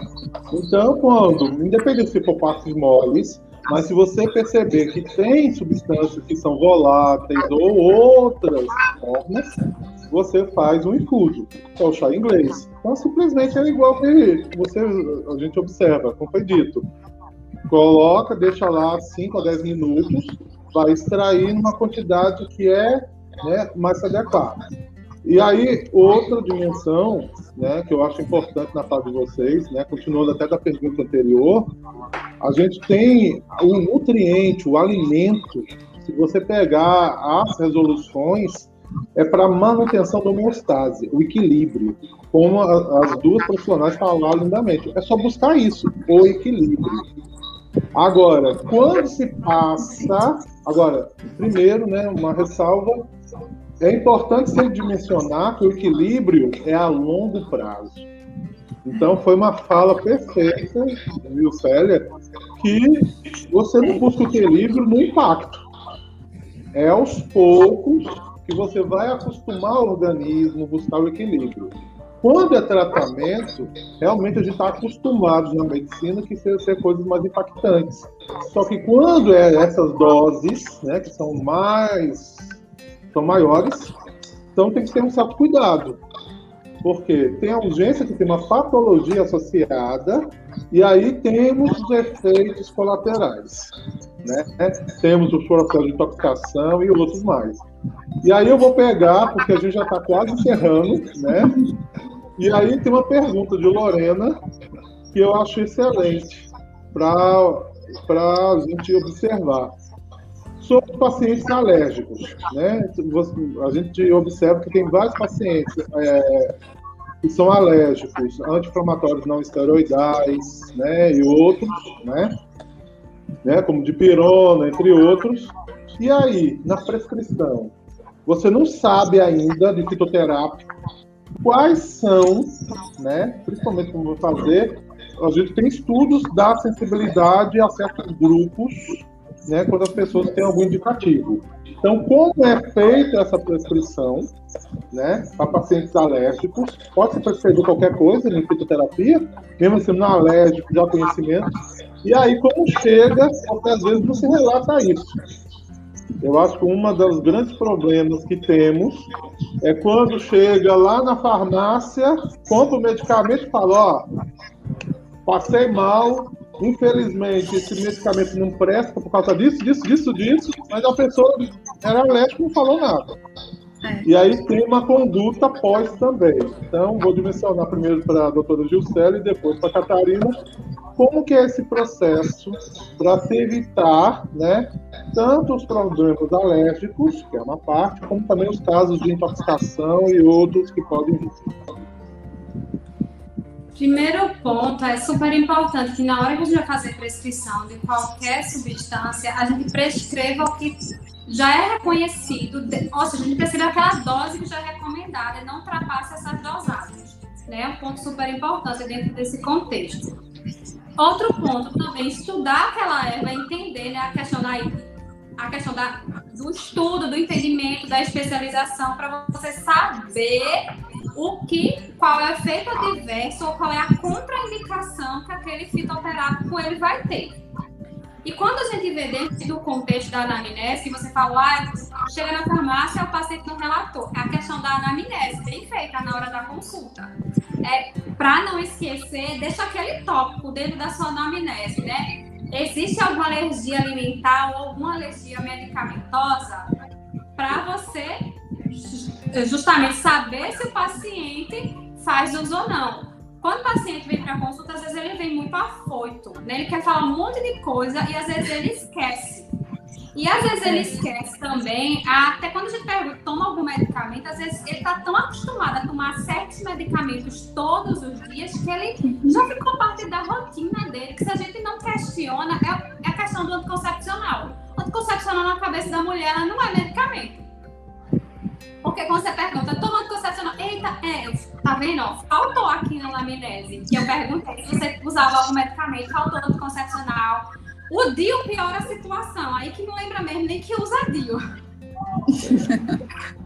Quando é DIU, porque o, o, anticoncepcional ainda toma, né? Mas o DIU tá ali. Mas a questão da anamnese, você explorar, ser muito minuciosa, ela é muito importante tanto para a gente escolher qual é o melhor tipo de estratégia alimentar que a gente vai traçar para o paciente, como de estratégia de suplementação e de algum fitoterápico que a gente vai colocar para o paciente, porque tudo isso precisa ser avaliado. A dieta, o que ele já toma de medicamento, se esse medicamento vai interagir com a vitamina ou com o mineral, que a gente acha funciona, vitamina e mineral é tudo de bom, mas interage com diversos tipos de medicamentos, aumentando ou diminuindo até a atividade, ou contrário, o medicamento diminui a absorção da vitamina ou do mineral. Então, tudo isso precisa ser super avaliado na hora que a gente está fazendo essa prescrição. Não é algo simples que a gente vai lá e prescreve, ah, vou prescrever isso porque tem indicação para isso. Não é assim. Então tem que ter muito cuidado na hora que a gente faz. E sempre na hora que tiver dúvida sobre qualquer coisa, a Catarina sabe disso. Recorre ao farmacêutico, porque ele é o melhor amigo do nutricionista. E a gente corre também sempre para as literaturas, não tem como, né? Tem é. que ter essa troca sempre. E isso principalmente relacionado a essa questão de forma farmacêutica que a Catarina falou. A gente às vezes não sabe, em questão de amargor mesmo, o que é que vai ficar melhor numa forma farmacêutica do que em outra. E ela dá esse feedback pra gente. Quantas vezes eu já perguntei, Catarina, olha, a paciente não dá para colocar via oral tal substância porque a paciente fez uma gastroplastia, o paciente está com desbiose, está com síndrome do intestino irritável. Eu consigo colocar aquele ativo via oral? Muitas vezes eu recorri a ela para saber disso. Então, essa comunicação ela é muito importante entre o nutricionista e o farmacêutico para a gente ser o mais assertivo possível quando a gente vai fazer essa prescrição nutricional. É, em relação às alergias, é muito comum, sabe? A gente de vez em quando recebe um papel com um monte de ativos que o paciente tem alergia, perguntando se seria possível fazer uso daquela formulação. Então, de fato, a gente vai para, se for fitoterápico, né, o que contém naquele fitoterápico, dá para a gente entender se ele também vai ter alergia ao que está dizendo ali. A gente recorre também para a literatura científica, que já vem contraindicando em vários casos, para que a gente indique ou não o uso daquela, daquela formulação. É muito comum acontecer isso na manipulação. E quando a gente vê que não é adequado, geralmente a gente entra em contato com um profissional prescritor para tentar alinhar alguma solução. Vários pacientes têm alergia de pirona, inflamatórios não esteroidais, e também tem muitos inflamatórios fitoterápicos que terminam eles não podendo fazer uso também. Lembrando o mesmo mecanismo de ação, muitos têm mesmo mecanismo de ação, muitos têm substâncias que terminam tendo a mesma reação dentro do organismo daquele paciente. Então, de fato, isso tem que ser visto individualmente quais são esses, esses anti-inflamatórios fitoterápicos que ele deseja prescrever para ver se de fato o paciente é possível estar fazendo uso. E quando existe essa reação, essa toxicidade, é importante que isso seja é, avisado na Anvisa, na vigilância, as reações tóxicas, reações, reações alérgicas, para que a gente tenha dados parâmetros disso. A fitoterapia, é, ela é linda, ela já tem várias partes científicas, mas a gente sofre de um problema de que muitas vezes as doses dos estudos, elas não são doses, as mesmas doses padronizadas. E às vezes faz, poxa, e agora? Eu tenho de 80 a 1000 miligramas dizendo que tem eficácia, e agora? Com pontos diferentes, com características diferentes. Os estudos para fitoterapia, cada vez mais eles precisam se ampliar para que cada vez mais a gente tenha mais segurança da utilização dele, das interações, das reações, porque quando é um medicamento fitoterápico, esse estudo ele é feito por anos, né? O medicamento alopático ele é feito por anos, né? É um pouco diferente quando é o sintético. E o fitoterápico, a gente tem cada vez mais fitoterápicos lançados no mercado. Então, pacientes que são alérgicos, alguns casos, uma coisa que perguntam muito, por exemplo, gestante.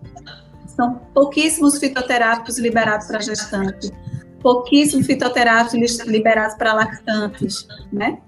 E aí a gente tem que ter muito criança também, por conta de estudo. E a gente não vai, não vai correr o risco da utilização. E eu digo sempre o seguinte: é uma outra coisa importante que não são sinônimos. Às vezes o pessoal pergunta, Catarina, pode ser utilizado, tem algum problema utilizar para essa patologia? E quando eu vou olhar, eu fiz, olha, não tem nenhum relato na literatura. Ou então de utilizar em conjunto com outro. Isso não significa que eu possa usar.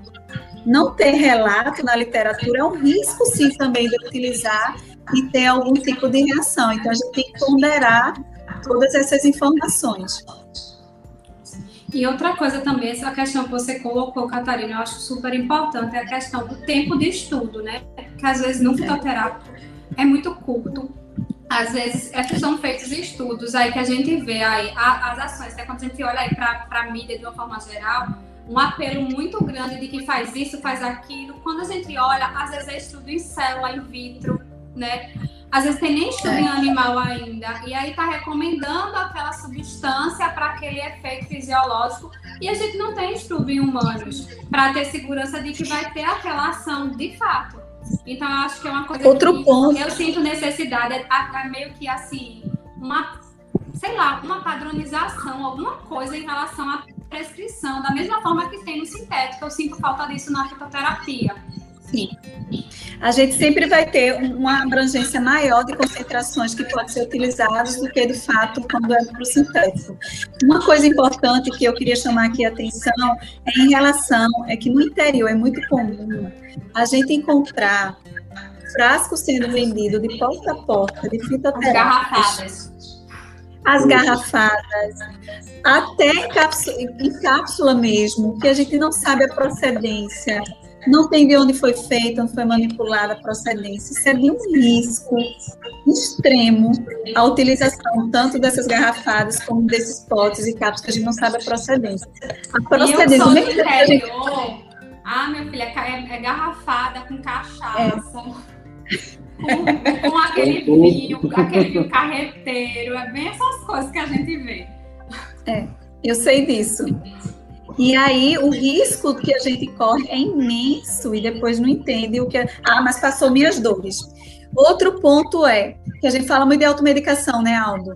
Ah, mas meu vizinho usou, se deu bem. Isso não quer dizer que você utilizando vai se dar bem. Isso não quer dizer que você vai ter a mesma resposta e ter o mesmo, o mesmo grau, conteúdo de, de segurança. Então, por isso que cada vez mais a magistral é tão linda que ela respeita a forma individualizada, a necessidade de cada um de acordo com a prescrição, uma avaliação já feita né, daquele paciente. Então, é, o que é para mim, o que serve para mim não necessariamente vai servir para Aldo, não necessariamente vai servir para Gisela. Precisa dessa avaliação do profissional e esse olhar individual que cada vez mais é, da individualidade de cada um está sendo buscado por todos, porque reagimos de formas diferentes. Exemplo, a, qual, Aldo, quando a gente faz um medicamento comercial, eles padronizam geralmente aquela dose para quanto de peso? 70 quilos. 70 quilos. Eu peso 48. Veja bem. Eu, eu não vou falar que eu peso, não, que é melhor deixar quieto, por enquanto. Mas veja como é tão a mais a padronização para o meu peso. É. Né? Então, assim, essa individualidade, ela é respeitada na magistral, ela é respeitada o olhar daquele profissional é, prescritor que está fazendo anamnese, avaliando, vendo os exames laboratoriais para poder fazer o controle e fazer a prescrição de acordo, de fato, com a necessidade, né? e não ter também a questão de sobra, desperdício, está tá fazendo prescrição de fato da quantidade daquilo que ele vai utilizar e pronto, não tem que sobrar para eu dar depois para o meu vizinho, para o meu irmão, para o meu amigo, se ele precisar. Não, a gente não pode ter mais esse olhar. Com certeza. E eu acho importante até né, falar do como foi explicado. Os efeitos, os efeitos colaterais do fitoterápico são menores? São. São. Né? Mas a gente tem que guardar, diferente do sintético, que é um princípio só, o fitoterápico tem vários.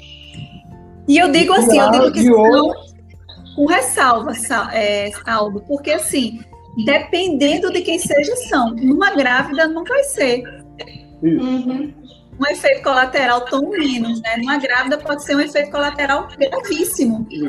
É isso que eu falo sempre da ressalva. Porque são vários princípios ativos que têm mecanismos de ações diferentes que agem de forma cinética. Mas isso daí, por ser vários, você tem que saber aplicar de forma adequada ao tipo do paciente.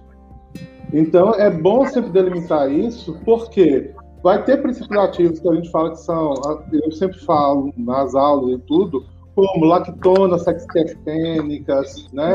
Alguns tipos de cumarinas, entre outros, que são produzidos pelo vegetal para sua defesa. Auto, automaticamente, né, proteção defesa, são alergênicos, são, desencadeiam reações.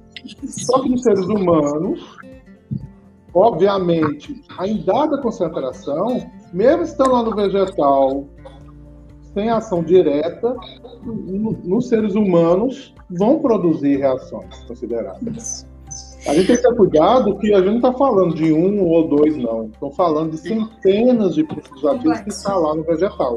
Que é variável a concentração se não tiver a denominada padronização. Então, Agora, é olha bom como... levantar sempre isso. Olha como a fitoterapia é linda e porque eu sou tão apaixonada, né? Recentemente saiu um estudo mostrando que o ginseng, se ele for utilizado quatro semanas antes e, se eu não me engano, são seis após a vacina, ele aumenta a eficácia da vacina. O Panax, né? Eu vi. Do Panax ginseng. É. Panax ginseng. Então, assim, aí depende da dose. Então, assim, a fitoterapia, minha gente, é apaixonante. É um mundo lindo de se, de, de se aprender. Então, assim, nada melhor. Você tem que, é, cada vez mais, você tem que mergulhar de fato em cursos que dê essa oportunidade desse aprendizado, porque em todos os âmbitos de patologia a gente pode estar, sim, aprendendo, estar utilizando a fitoterapia com benefício. Mas para ter esse benefício, a gente precisa entender, precisa estudar, precisa se debruçar de fato a esse mundo mágico que eu chamo da fitoterapia. Isso. Não então... é uma simples prescrição, né? Você, como Não. a Catarina falou, a gente precisa ter cuidado no que a gente está fazendo. Estamos lidando com vidas, né?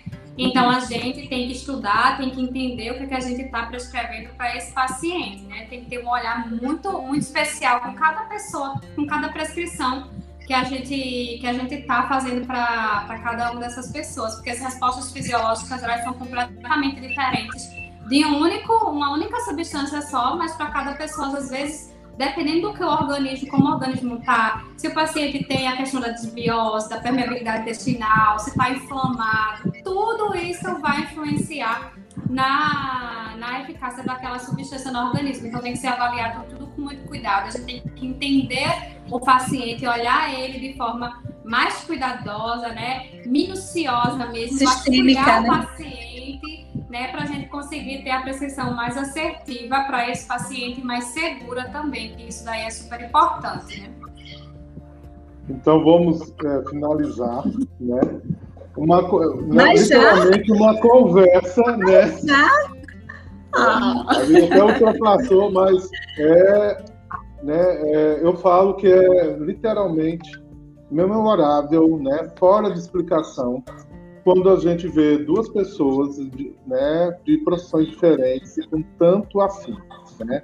Eu sempre falo e dou sempre a dica, porque a gente tem que compartilhar. Não, conhecimento não é para ficar guardado. Né? E aí a gente tem que usar todos os instrumentos, né? Parabéns ao CCE, cursos, né? Pra, a gente conversou já faz um tempinho, aí surgiu a ideia, porque é nesses momentos que a gente tem um compartilhamento, né? E a gente pode ultrapassar, porque assim, conhecimento ninguém tem todo, mas a gente tem as aberturas de sempre buscar, né? Ninguém está sabendo tudo e nem durante a vida vai aprender tudo. Mas a gente sabe que é nesses momentos que nós conseguimos ultrapassar e adquirir né, de forma gradativa. Né? Um fala uma hora, fala outra. E, né, para encerrar, eu queria já agradecer a participação de ambas. Né? Eu tenho convívio, né, desde como profissionais, como meio acadêmico. Então, eu falo, né, para dar aula, muita gente fala, fala, fala, mas ministrar aula tem que saber, hoje em dia. Né? Então, eu estou falando por duas mestres mesmo. Então, as últimas palavras, né, agradeço muito, doutora Catarina, né, passo a palavra para você, né, para falar, e depois para a doutora Gilcélia. Nossa, eu não tenho nem como dizer, é imenso prazer poder estar compartilhando com vocês dois. São duas pessoas que eu admiro, que eu respeito demais, estar na área aí da profissão. E assim, ter esse convite é sempre um aprendizado estar junto com vocês. Então, muito obrigada, Alda, Gisele, ao CCE pelo convite. Me coloco à disposição. Quem tiver dúvida, quiser conversar, quiser tirar dúvida. É, tenho sempre um amigo farmacêutico, né, Aldo? que eu acho que vale a pena. Adote o farmacêutico. eu acho que. Adote o farmacêutico. eu acho que e a gente. Essa troca... também, né? É, não, eu sou suspeita em falar, né? Porque eu digo que eu amo a nutrição. A nutrição me conquistou, é, me fez aprender muito mais sobre tudo, fazer com que o, que o meu propósito, o meu mundo farmacêutico, o que é que eu posso ajudar no mundo da nutrição, né? O que é que a gente pode fazer em conjunto para aquele paciente. Então, eu sou suspeita muito em falar em nutrição, quando eu falo, às vezes, porque a gente, a gente, eu, gente, às vezes eu me coloco até como agente nutricionista, de tanto que eu convivo com vocês, estou em contato com vocês, mas no sentido do respeito mesmo pela profissão pela atuação de vocês. Então, muito obrigada a todos, a toda a participação, todo mundo. Obrigada pelo convite. E deixo aqui meu beijo e me coloco à disposição sempre para o que vocês precisarem. Nós agradecemos, né? E passo para a doutora Juscelia para falar, né? Porque após, eu acho que começa agora no final do próximo mês, né? Isso, que é voltar especificamente, né? Dar os detalhes e muito obrigado pela participação também, né? Vamos lá. Então, pessoal, é, no dia 29 de maio, né, a gente vai dar início à terceira turma da pós-graduação em Nutrição Clínica Funcional e Fitoterápicos, ok? Pós-graduação, como eu já pontuei para quem estava aqui desde o começo da live, ela foi completamente reformulada para a gente atingir, a, adequar, né, é, a legislação da Anvisa e do CFN Hoje a nossa pós-graduação está com 460 horas, das quais 200 são de fitoterapia e 260 de nutrição clínica funcional. Então, diversos professores do país inteiro, uma pós-graduação muito completa para atender a necessidade dos nutricionistas, tá? Então, todo o conteúdo programático está lá no site do CCE. Então, quem tiver interesse, vai lá, coloque. Eu montei um programa assim para vocês ficarem apaixonados pela pós-graduação, de fato. Super completo, abrangendo diversas áreas na qual a gente nutricionista pode estar atuando. Então, qualquer dúvida, vocês podem entrar em contato com o CCE, podem entrar em contato comigo também em relação à pós-graduação, tá? É, eu quero agradecer também a Aldo e a Catarina. Para mim é um prazer imenso estar com vocês aqui, né? Catarina foi minha professora de pós-graduação, é uma pessoa que eu divido figurinhas o tempo inteiro, é minha. Desculpa, Aldo, mas Catarina é minha farmacêutica de estimação, tá? Não, com certeza. Porque ela que me socorre sempre que eu tô com alguma dúvida, preciso de alguma informação, ela que tá sempre junto. Ah, ela... Mas é muito bom. É... Aprendo muito também, viu? É, Nessas é dúvidas eu termino aprendendo demais. Na é verdade, Aldo é um grande parceiro de academia, né? Foi meu coordenador. Na... Logo quando eu comecei a docência, foi meu primeiro coordenador. Tenho uma, um apreço, um carinho muito grande por você. E profissionalmente também uma admiração muito grande. Então, para mim é um prazer muito grande estar dividindo essa live aqui com vocês. Também obrigado ao CCE, a todo mundo que participou, que ficou aqui até o final, que interagiu, que tirou suas dúvidas, né? Que teve junto com a gente. É super importante essa participação de vocês, porque o objetivo de fato é que a gente tenha essa interação. A gente montou essa live para vocês tirarem a dúvida e aprenderem juntamente conosco, tá? Então essa participação é super positiva, então muito obrigado a vocês. É, o CCE vai estar sempre fazendo novos eventos neste mesmo sentido, eventos que são multidisciplinares, porque como vocês viram aqui, é fundamental aqui a união de diversas profissões para a gente conseguir ter o tratamento mais adequado para o nosso paciente. Então, a gente vai trazer diversos outros eventos nesse sentido. Então, sempre fiquem atentos ao site do CCE, às redes sociais do CCE também, tá? E se vocês tiverem sugestões também de conteúdos que são interessantes para vocês, eu acho que a gente vai receber com muito carinho também. Então, fiquem à vontade para sugerir lá na página, PRA, o pessoal do marketing. Já estou jogando a bola para eles, com sugestão de conteúdo, de temas que vocês querem que a gente traga para vocês. Então, obrigado a todos. Né? A, a live vai ficar gravada no site do CCE. Então, sempre divulguem, porque eu acho que um conteúdo como esse, né, não pode ser perdido somente nesse momento, tem que continuar. Então, muito obrigado a todos por estarem aqui até o final, né? Obrigado, né, princesas, eu falo, né?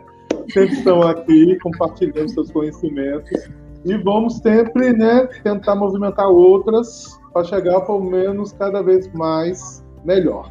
Então, uma boa noite a todos, muito obrigado, né? E até a próxima, se Deus quiser. Até mais. Tchau.